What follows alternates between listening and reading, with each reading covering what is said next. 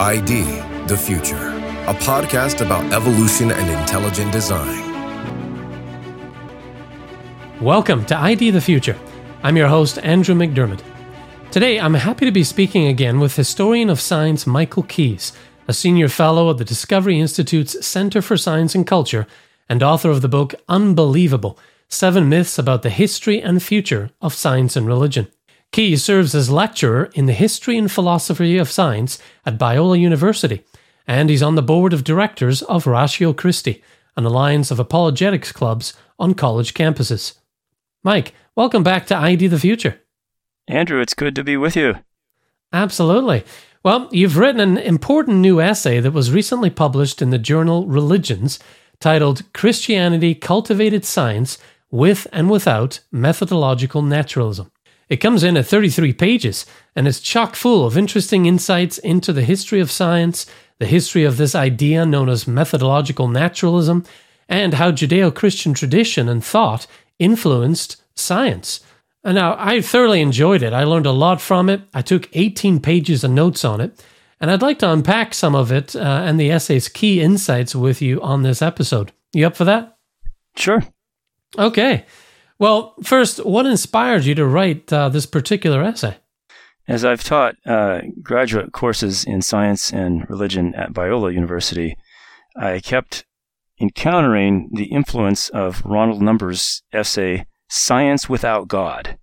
Now, there are parts of that essay that are on target, but I noticed some departures from careful historical analysis that I knew needed to be done. And so eventually I wrote the essay that I've been telling my students for years that I would write.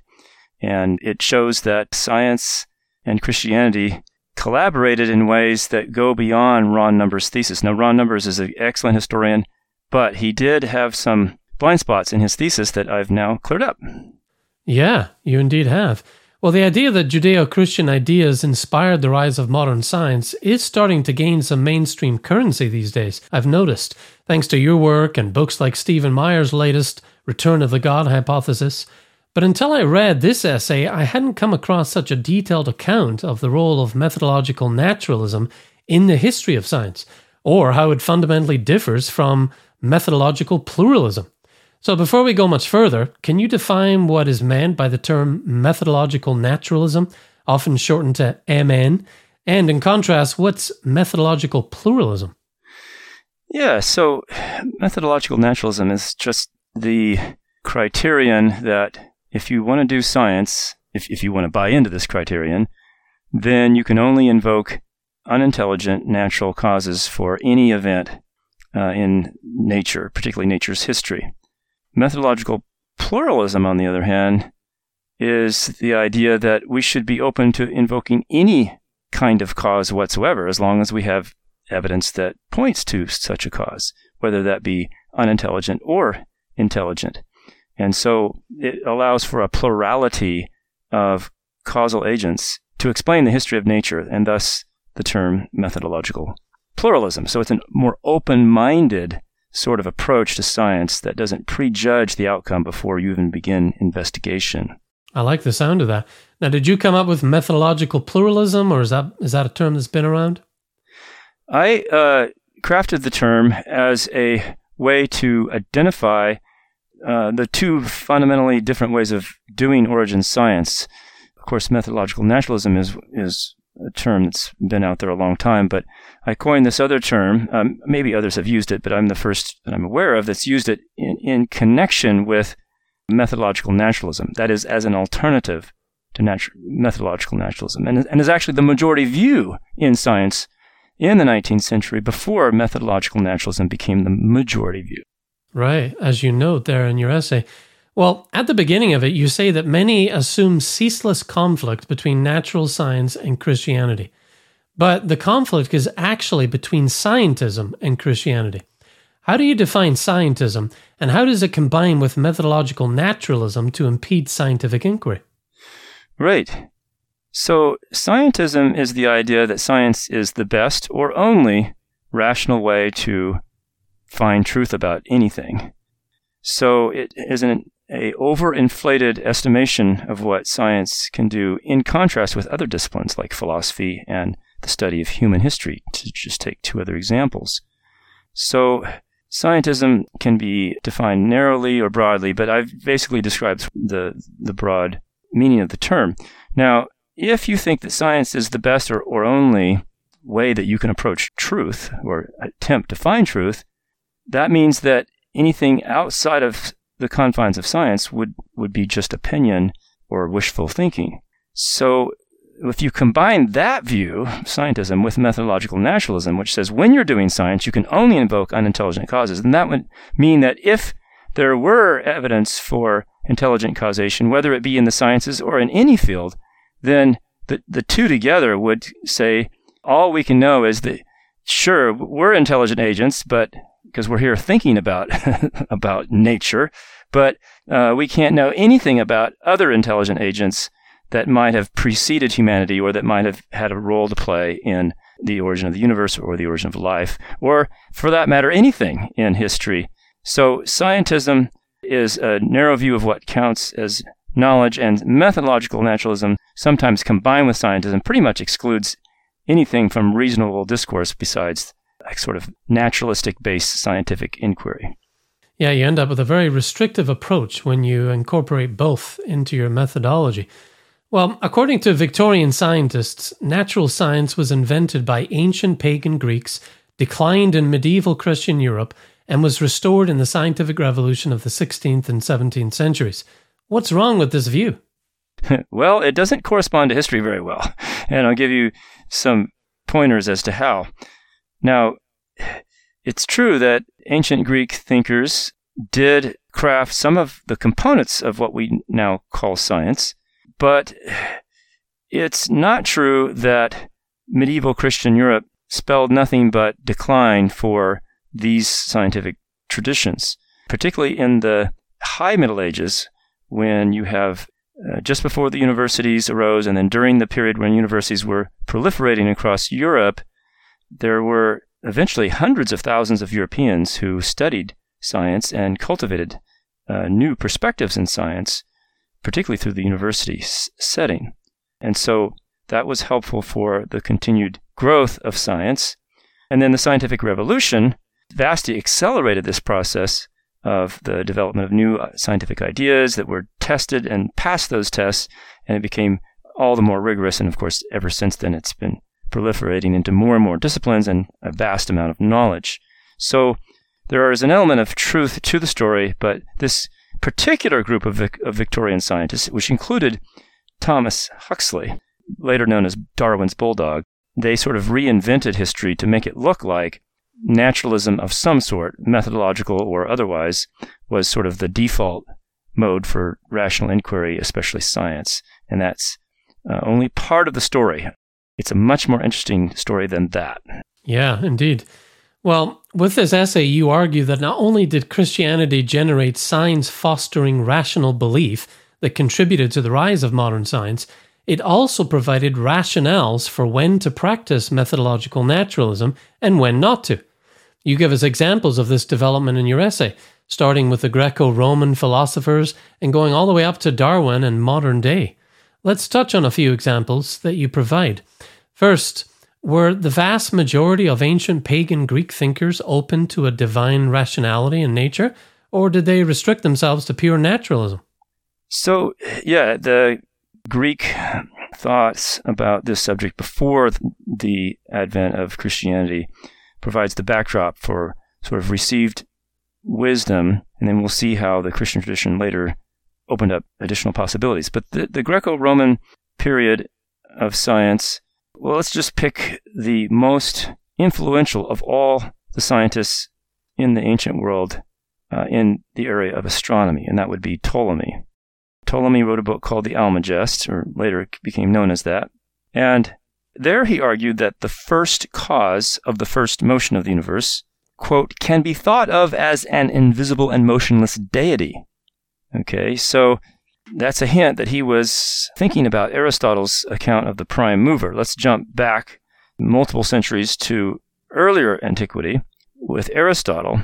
He argued that not just the first cause of the first motion, but daily stellar motion, the, the, the reason why stars seem to be all attached to one sphere and rotate around the Earth, that's, that's what it seems like from the, from the Earth's perspective, that he argued that this was caused by what he called the prime mover, which was that which contains the cosmos, and it is the unmoved mover. It, it itself does not move, but it causes motion within the universe, so he argued. And that the stellar motion that the unmoved mover or prime mover causes, the daily stellar motion, also in turn influences the terrestrial elements, that is, the elements on or near Earth in its atmosphere fire, air, water, and the Earth element itself. Uh, it causes these four terrestrial elements to move in ways that, along with their own internal tendencies, explain almost all the natural changes that we see around us. What Aristotle called generation and corruption, you know, things coming together and things falling apart. So he argued this in his physics, his book called The Physics. In his metaphysics, he explicitly identified the prime mover as divine. Divine being that which is self existent and everything else depends on it. Of course, the Judeo Christian tradition identifies God as that upon which or uh, upon whom all things depend. So Aristotle had a conception of the divine, and he used this in not only his metaphysics, but in his physics book. So this was not just uh, a metaphorical use of divinity, it was uh, right there in the, in the very center of his thinking about the natural science of how things move here around us. So that's a great example uh, from two of the most prominent scientists, if you want to call them that, or natural philosophers, who, although coming from a pagan perspective, did not believe in a transcendent God, did believe in a kind of immanent God or divinity that has always existed and that is the it helps explain events in nature. That's not methodological naturalism, is it, Andrew? It certainly is not. No, not as uh, it is understood today, anyway. Well, as you move through the history of science, you discuss a few medieval philosophers that help to clarify when to invoke natural causes and when to invoke supernatural causation. Englishman Adelard of Bath and Frenchman Peter Abelard. I did confuse those names a couple times as well as I was reading, but two distinct gentlemen and really good thinkers. What's notable about their work in this context? Adelard of Bath is known for his book called Natural Questions. And there he argued that we can distinguish between God having miraculously created the original natural order, and he focused particularly on plant life. And once that natural order is in existence, he and other medieval intellectuals, of course, thought that God maintains that natural order in such a way that we, using our God given reasoning capabilities can discover the more immediate causes of routine effects, uh, what we would just call natural causes or natural mechanisms. Now, anytime you're investigating something, and if you try first to find a natural cause of something, if after persistent effort you fail to find a natural cause for something, then we should, he argued, reasonably conclude that we've encountered the foundation of that natural order, where God would have to act directly to initially create that natural order, uh, as opposed to indirectly through what is called secondary causation, which is God upholding the natural cause and effect structure of the world. So Adelard was able to distinguish between these two ways in which God is involved or related to nature directly in the origin of the universe and the origin of, uh, let's say, plant life and other kinds of life. And then indirectly, as God upholds the way that plants naturally reproduce and, uh, and so on over time. So there was a clear understanding that both of these can be rational conclusions. It wasn't that one is rational and the other is irrational leap of faith, but both were rational conclusions based on careful thinking. Now, Peter Abelard, a contemporary of Adelard, uh, he also had a similar perspective, uh, distinguishing these two ways that God relates to the universe that I just outlined with uh, his earlier contemporary. And he thought that when it comes to plant life in particular, he argued that when plant seeds germinate and we, or we see what looks like spontaneous sprouting of plant seeds. Even when you've tried to carefully remove all the known seeds, it must be due to unknown seeds that are in the soil that cause, you know, like what we would call weeds to grow, where we're not specifically wanting those, but they just spring up apparently spontaneously. And he argued, as a step forward in, in uh, natural reasoning about the world, that these are not due to some principle within the soil, but due to seeds that we just didn't notice that were too small or, or somehow insignificantly present in the soil. So that was a step above Adelard of Bath, who thought that, that the soil itself had some kind of a God given capability to produce plants spontaneously. But they were both thinking about God's initial creation of things and, uh, and, and then later God upholding the order of the world in such a way that we can discover immediate natural causes. And that's, of course, is very helpful for the growth of science. Yeah, it sure is. I like how their work um, helps to delineate that. Well, something interesting that I learned as I was reading your essay was the role of the university in all of this. You point out that one interesting reason for natural philosophy, which is the old fashioned term for science, became sharply delineated or separated from theology over time was the rise of the universities and their disciplinary boundaries that established different fields and different requirements for study in those fields. Can you touch on that a little bit? Sure. The two medieval thinkers I just covered, uh, although their lives do overlap with with a couple of the early universities, it wasn't until the universities began to multiply and then their ways of organizing academics became more institutionalized in a more rigorous way that you had a very sharp distinction that eventually became drawn between what someone hired in the theology faculty should be doing versus what one hired in the liberal arts faculty, the liberal arts faculty being the more general study of the world of God, as opposed to theology focused on the study of God himself.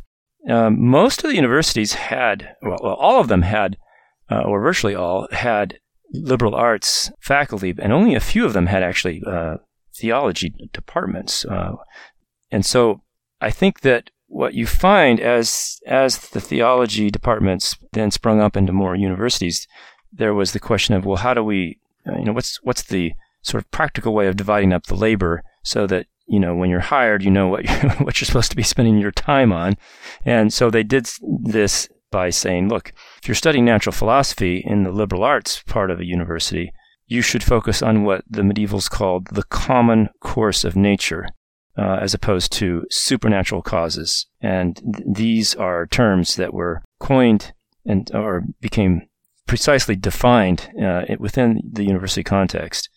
Uh, now, there were some points of flexibility here. The, the, boundaries were completely set in stone, but they they were enforced as a way of uh, sort of dividing up the labor as a practical way of you know knowing what your job was, and it tended in some cases for those in the liberal arts faculty studying natural philosophy to say, well, look, here's how we're different than the theologians. We're going to focus on natural causes. And so uh, when they said that, it often sounded very much like what we call methodological naturalism, that in studying the natural word, world, uh, we're going to study natural causes of the way things routinely happen in nature. But at the same time, they also recognize that, like the two intellectuals I just sketched, that this natural order had to originate at some point back in time, and that would have, of course, required supernatural causation on their way of thinking, and that there was good reasons to think that. So, even though they medieval intellectuals did not develop a rigorous science of origins in terms of tracing the history of nature over time, they did see that at the edge of what was called science or natural philosophy, which is the way nature normally operates, at the edge of that, you would come to a point where it looks like you're looking at the foundation of that natural order rather than how it normally operates since that foundation. And so you had the incipient idea for the origin science, but, but it wasn't developed into a complete origin science until much, much later. Yeah, and that was actually my next question. Part of the reason for these different approaches to science is that science is concerned, as you write, with two kinds of knowledge how things work and how things originated. So you write that each aim is achieved with a different set of investigative tools. How does this figure into the development of science?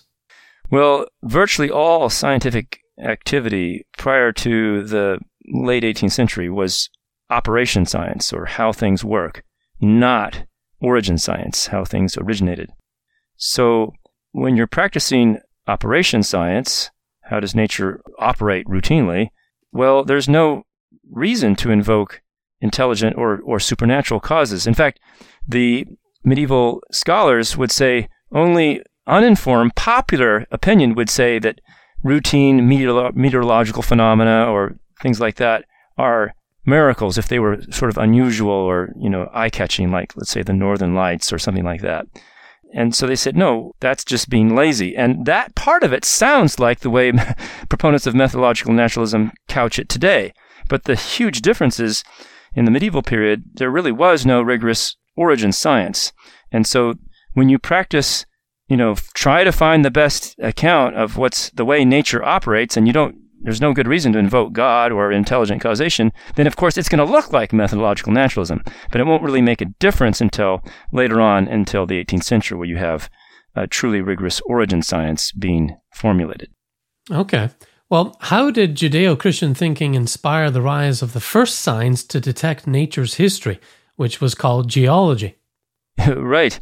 Well, Jean Deluc, a French thinker, actually coined the word geology, and he came from an explicitly uh, Judeo Christian perspective and contrasted himself with the French philosophes who, from the Enlightenment, were trying to distance themselves from God talk.